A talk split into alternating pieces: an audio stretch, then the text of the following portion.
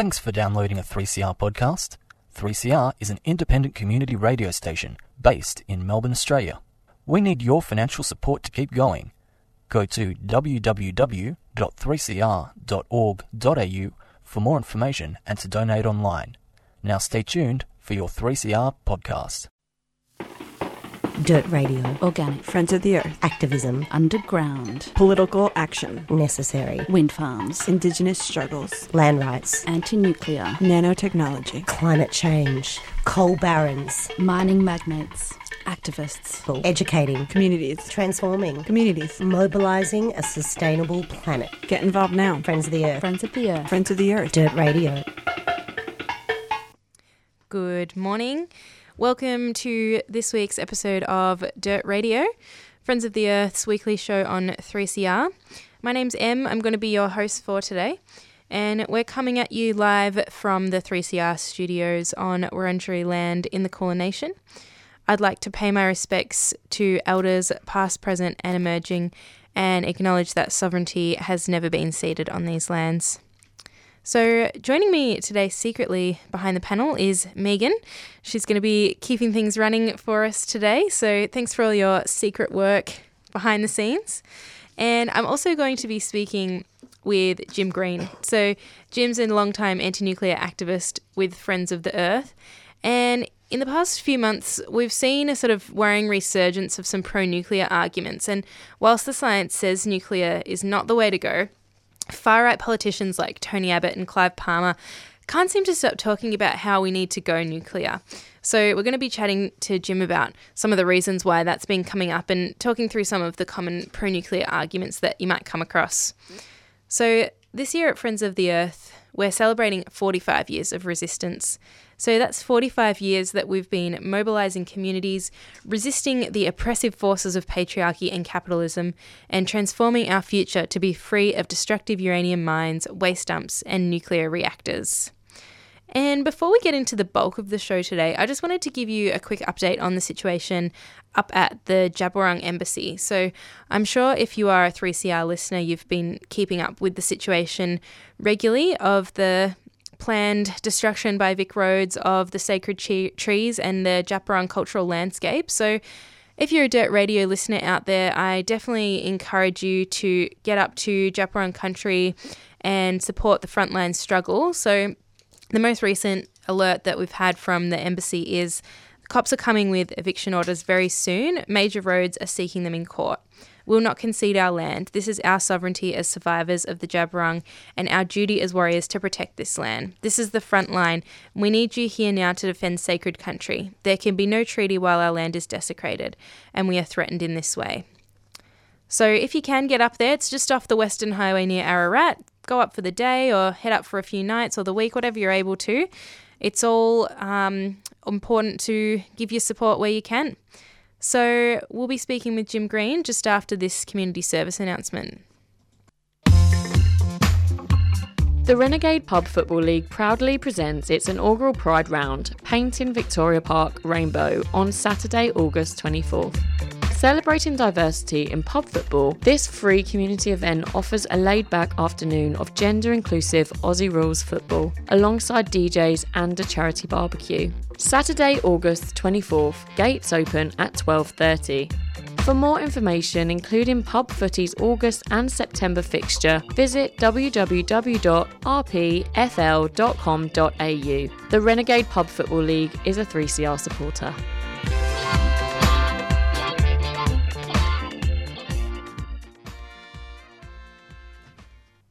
This is Dirt Radio. We're talking nuclear energy myths and the harsh realities of the nuclear industry today. So, Anti Nuclear is Friends of the Earth's longest running campaign.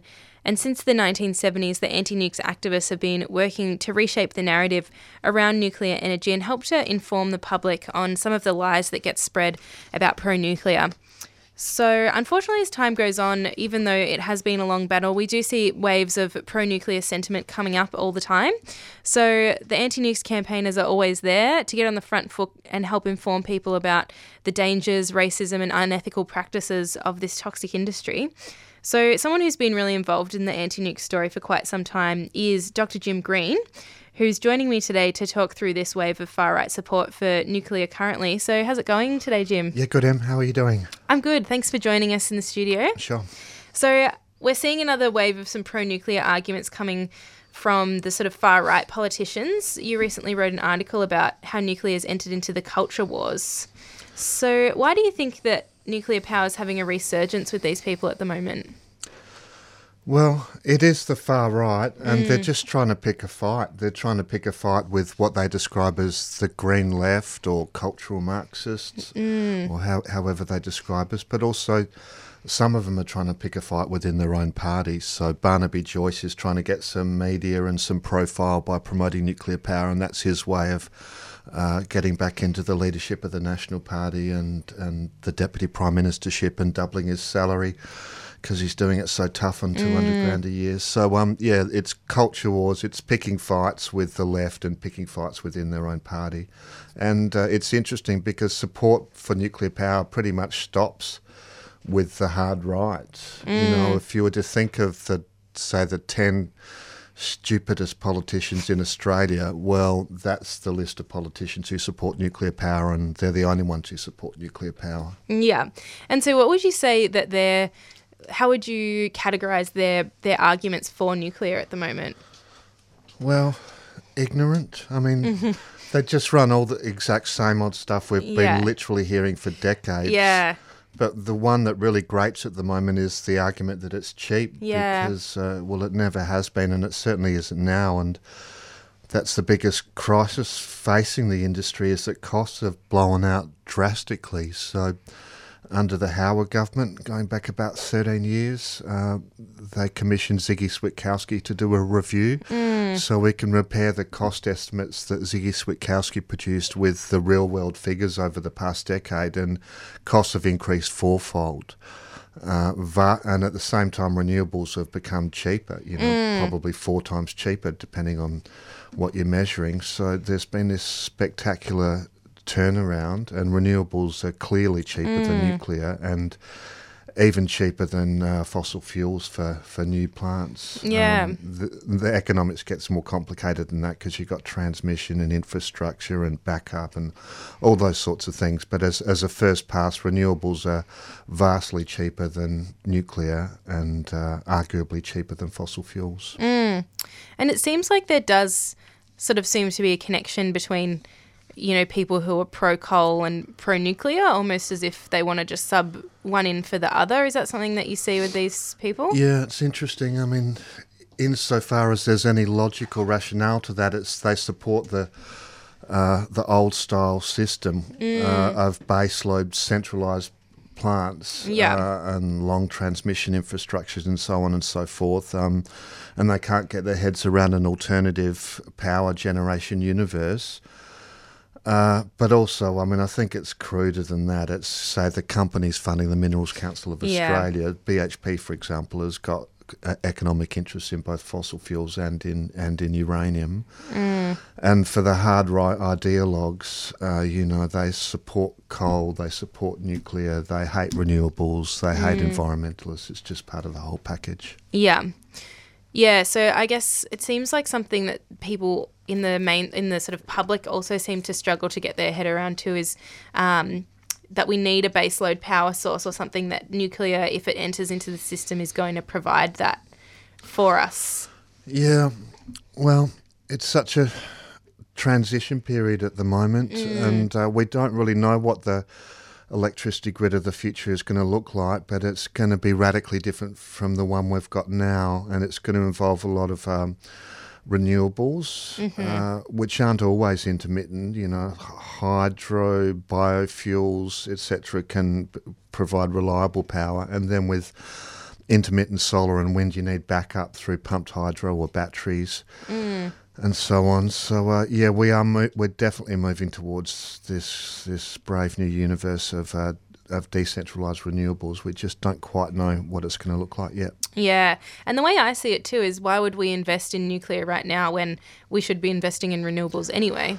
Yeah, and also to get back to that point about the new uh, energy systems that are evolving, um, what place does a thousand megawatt baseload plant having that? It just provides inflexibility. It's the last thing that you want. Yeah. So for renewables, you could say, uh, you know, you want uh, intermittent renewables backed up by uh, baseload renewables, if we can use that term, or by storage.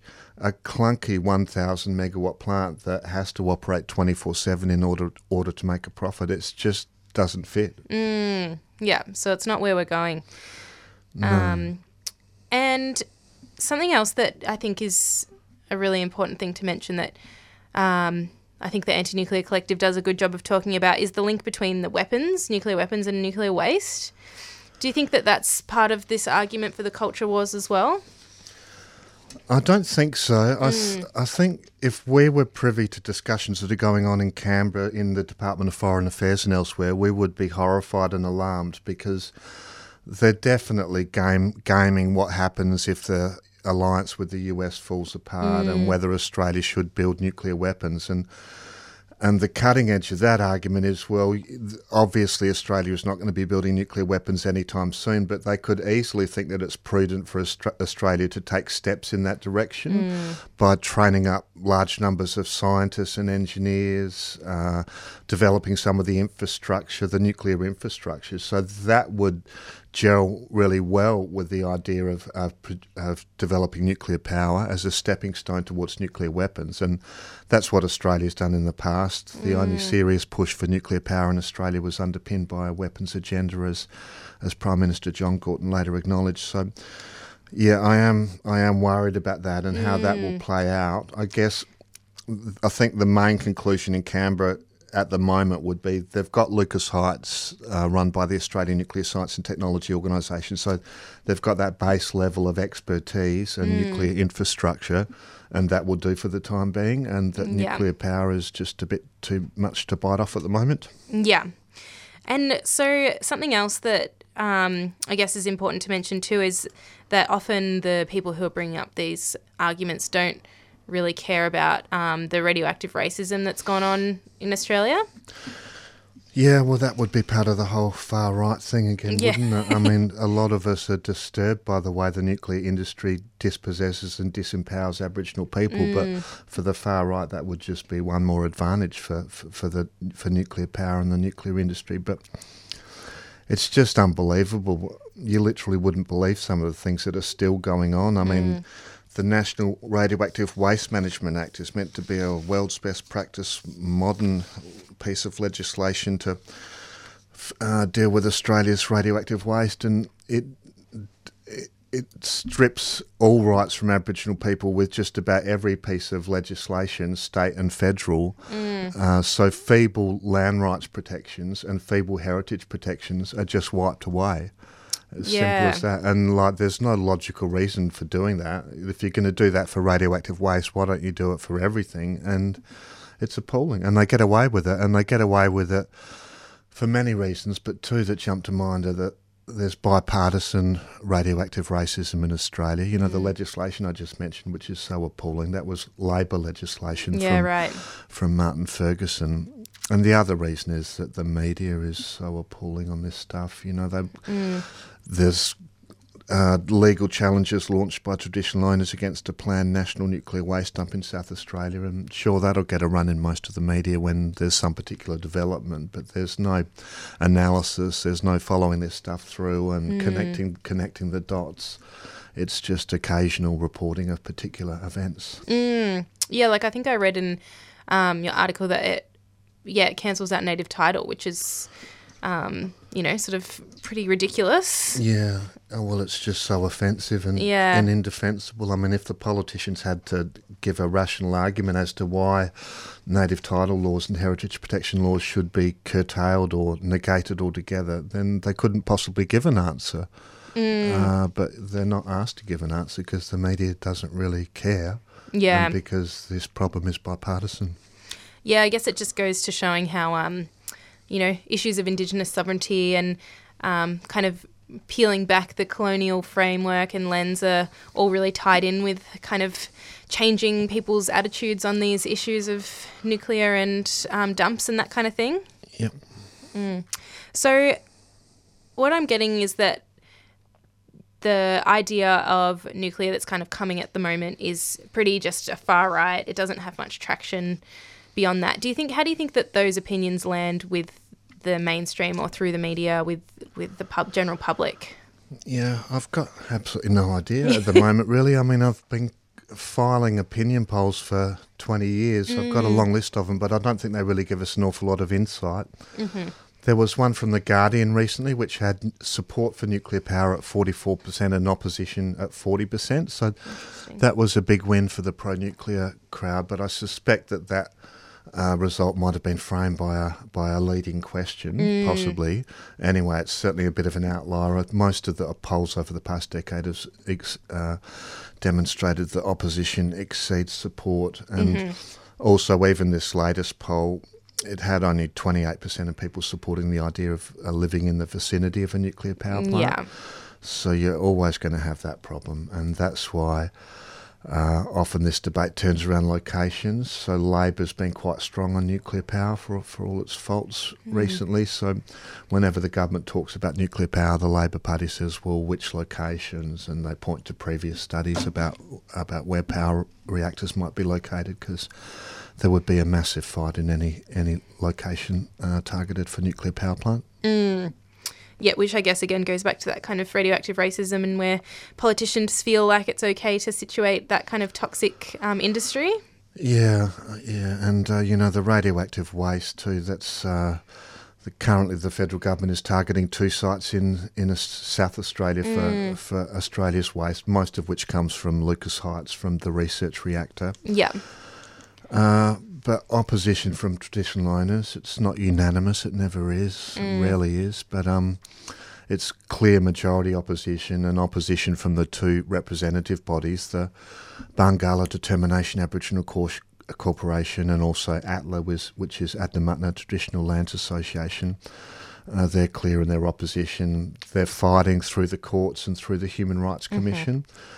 Uh, that's dragging on and on, but um, so we really don't know how that's going to play out. But you would think after the history in South Australia with the bomb tests, which Yeah. still cause a, a huge amount of grief and intergenerational trauma, and still there's still the dislocation arising from all of that, plus decades of uranium mining, plus a successful campaign against the Howard government, which wanted to dump in South Australia, and then the recent trauma of the South Australian government trying to uh, promote a uh, international high level waste import business for South Australia, you know, which was really troubling. But thankfully, that one more or less died after 18 months or so. So it's not on the agenda. But it's like as soon as people get off up off the ground after their last battle, they'd just get punched in the face again. Yeah. So it's just got to stop, and I don't know how it's going to stop, but it's just full on. Yeah, yeah. It's a it's a big fight, and it's been um, going on for such a long time now that it's um, it's really impressive and amazing the strength that the um, traditional owners and the activists have had all this time to keep going.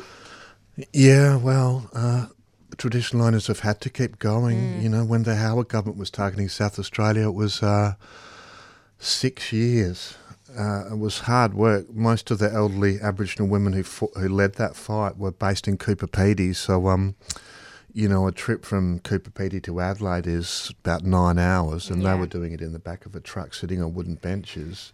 Elderly women, they're just absolutely hardcore, but they kept going for six months. They kept s- saying that the government's got to get its ears out of its pockets. And after six long years, the government did do that, if Yeah. only because they were frightened of losing uh, seats in the uh, 2004 federal election in South Australia. And for Muckaty traditional owners in the Northern Territory who were then targeted, that was eight years. So incredible resilience and strength, Yeah, but also it took a huge toll, yeah, a massive toll on uh, and everyone who fought under the Howard government, and a massive toll for Muckaty mob. yeah. And so, I guess yeah, it's even though power, nuclear power, kind of gets a bit more spin in the media and through these politicians, it seems like the real threat is really the waste dumps. Yeah, I think so. Um, And uranium mining as well. Yeah. Uh, But yeah, waste dumps, and so that's probably our number one priority at the moment. Yeah. We'll, we'll certainly respond to this push for nuclear power, and we'll put in a submission to uh, the federal government's inquiry, which was just uh, announced a couple of days ago. But Mm-hmm. Yeah, trying to stop the uh, government imposing nuclear waste dumps on Aboriginal land in South Australia, that's definitely priority number one. Yeah. And also, of course, there's the Yeelirrie court case and um, uranium mining going over in Western Australia as well. Yeah, yeah, that was just so sad. Um, you know, it was rejected by the WA government because of an unacceptable risk of causing species extinction to microfauna. Yeah. Uh, then Cameco, the mining company, its appeal was rejected. But then just before the WA election, the uh, Liberal minister approved the mine despite the advice from, from his department. So that was appalling. And then the federal government, the federal minister, Melissa Price, said she wouldn't approve the mine until a court case had been resolved, a court case challenging the WA approvals. But she did it anyway. She did it the day before the federal election was Yeah. called, and she failed to announce that publicly. So it's just like they can get away with absolute murder. Yeah. Uh, and there was a court challenge, which unfortunately wasn't successful, but uh, that that may be appealed. We can take a little bit of comfort from the fact that the nuclear power's in crisis around the world, and that means that the uranium industry is in crisis. And, Yeah. um, even with its approvals, it's hard to see Yeelirrie going ahead anytime soon. Perhaps we'd be pretty confident it won't happen for at least a decade, but still a, a really bad outcome nonetheless. Yeah, and yeah, it's just um, there's been you know so many stories of the anti-nuclear um, campaigners and traditional owners doing so much amazing work over the years, but the fight still goes on, and it seems like it's sort of a bit of a never-ending battle. Yeah, I think so. Although, uh, you know, it's a, it's a long shot and it's highly optimistic, but nuclear power really is in crisis. I mean, say in the US, uh, just to give one example, um, they were planning to build 30 odd reactors, and Obama was pro nuclear, and everyone's throwing money at the industry. But only four, construction only began on four reactors. Two of them were abandoned after they had already spent 13 billion Australian Wow. dollars, and two are going ahead, but the cost has doubled. So the, for, uh, for each of those reactors, the cost has doubled from 10 billion to 20 billion Australian dollars. So Wow. 40 billion dollars for two reactors, and uh, so, for example, the head of Exelon, which is the major nuclear company in the US, he's recently said there's not going to be any more nuclear p- plants built in the US, full stop. It's as simple as that. So, possibly there's an end in sight. If renewables keep getting cheaper and storage Yeah. gets a whole lot cheaper and we get some half decent politicians, then Yeah. um, it is possible to see the end to this industry, but not, Yeah. not anytime soon. And I think, I mean, I think hearing those costs, it really blows the nuclear power's cheaper argument out of the water. So hopefully we can, uh, yeah, we can see a bit of a turnaround. So, where, if there's any listeners out there who feel concerned or compelled by what we've spoken about today, where would you direct them to? Uh, I would direct them to your local anti nuclear group, and uh, you can probably find details for your local group at at one of our FOE websites, which is nuclear.foe.org.au, and you'll find a contact section there, or, or give me a ring at the FOE Melbourne office. But um, yeah, it's uh, better active today than radioactive tomorrow. Yeah, great. Well, thanks so much for joining us, Jim. There's so much to cover, and you've got such great insights into the industry. Yeah, that's a pleasure, Em. Thank you. Thank you. Uh, this is Dirt Radio. My name's Em. I'm your host for today. Thanks for joining us on 3CR. It's just gone about 9.50. We'll be back just after this. Red alert. Numbers are needed at the Djab Wurrung Heritage Protection Embassy camps immediately. Sacred birthing trees on Djab Wurrung country need protecting. Over 50 generations have been born on these sites, and the birthing trees themselves are 800 years old. These trees are being protected from the Victorian Labor Party's planned highway extension that is set to destroy this sacred dreaming landscape. The cops are coming with eviction orders very soon. The campaign to protect country is led by Djab Wurrung traditional owners who are calling on people from all walks of life for support. You can help by joining traditional owners at the camp on Djab Wurrung country near Ararat or by donating and putting pressure on Daniel Andrews to protect this sacred land. Visit dwembassy.com for more information and updates. No trees, no treaty. This is Dirt Radio. My name's Em, and today we've just been chatting with Jim Green from the Anti Nuclear Collective at Friends of the Earth, just talking about some of the pro nuclear arguments that have resurfaced at the moment and uh, some of the real threats from the nuclear industry in so called Australia. So, if you missed that interview or any of our other shows, you can always catch up on a podcast. They are available from 3cr.org.au slash dirt radio, and you can find lots of our interesting stuff there. And at the moment, it we had our radical radiothon at 3CR wrapping up in June. But as you know, it always rolls on the hard work that's going on here. And if you'd like to still make a donation, there's always time. We are still trying to reach our target of $250,000. So if you wanted to make a donation to Dirt Radio or just to 3CR in general, hop on the website 3cr.org.au or give the station a call 9419 8377. And now it's time to chat events at Friends of the Earth before we head off for the day. So there is a Transform Waste new member dinner. It's tomorrow night, Wednesday the 7th of August at 7:30 p.m. at Friends of the Earth. So if you're interested in getting involved in Transform Waste but want to know where the collectives what they're all about, um, you can come along to that. It's an informal dinner, and they'll tell you a bit about what the collective are doing and some easy opportunities to get involved. The recycling crisis is continuing at the moment, with at least 15 councils still being forced to dump recycling in landfill, which is pretty scary. And after that, the collective meetings are regularly on at 6 pm Wednesdays. So if you can't make that dinner, get along then.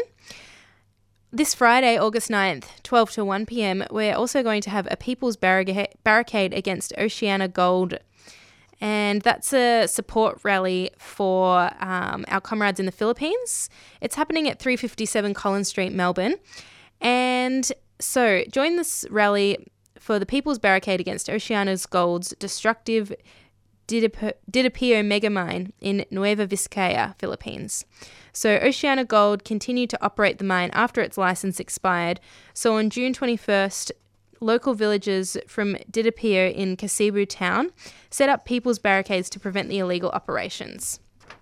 So, we're going to give some support and solidarity to the local Indigenous community over there and help support um, an end to destructive Australian mining in the global south. And the last one we've got coming up in a few weeks on Saturday, August the 17th, is a doco screening at the Friends of the Earth Yami Lester Room. 2, p- 2 till 4:30 p.m. It's the Wik versus Queensland documentary. So Wik v Queensland is a landmark feature documentary surrounding the historical court decision in 1996 by the High Court of Australia granting native title to the Wik people of Cape York and the de- demonisation that followed at the hands of the politicians and the media. So, with unique access to the key players of that moment in history and featuring never before seen footage of the then young Noel Pearson and Marcia Langton, the movie tells a very personal story against the backdrop of a tumultuous time in Queensland's history. So, get along to that one if you can. I've heard that that's a really amazing doco. I might even uh, go check that one out. So that's all we've got time for today. Thanks so much for joining us. And stick around on 3CR for more excellent programming. Up next, we've got Career Survival Show. Thanks again, Megan, for uh, silently helping out on the panel today. And make sure you tune in next week, 9.30 uh, Tuesdays for the next installment of Dirt Radio. And today we're going to be heading out on the song Gemini by Hextet. So have a great Tuesday.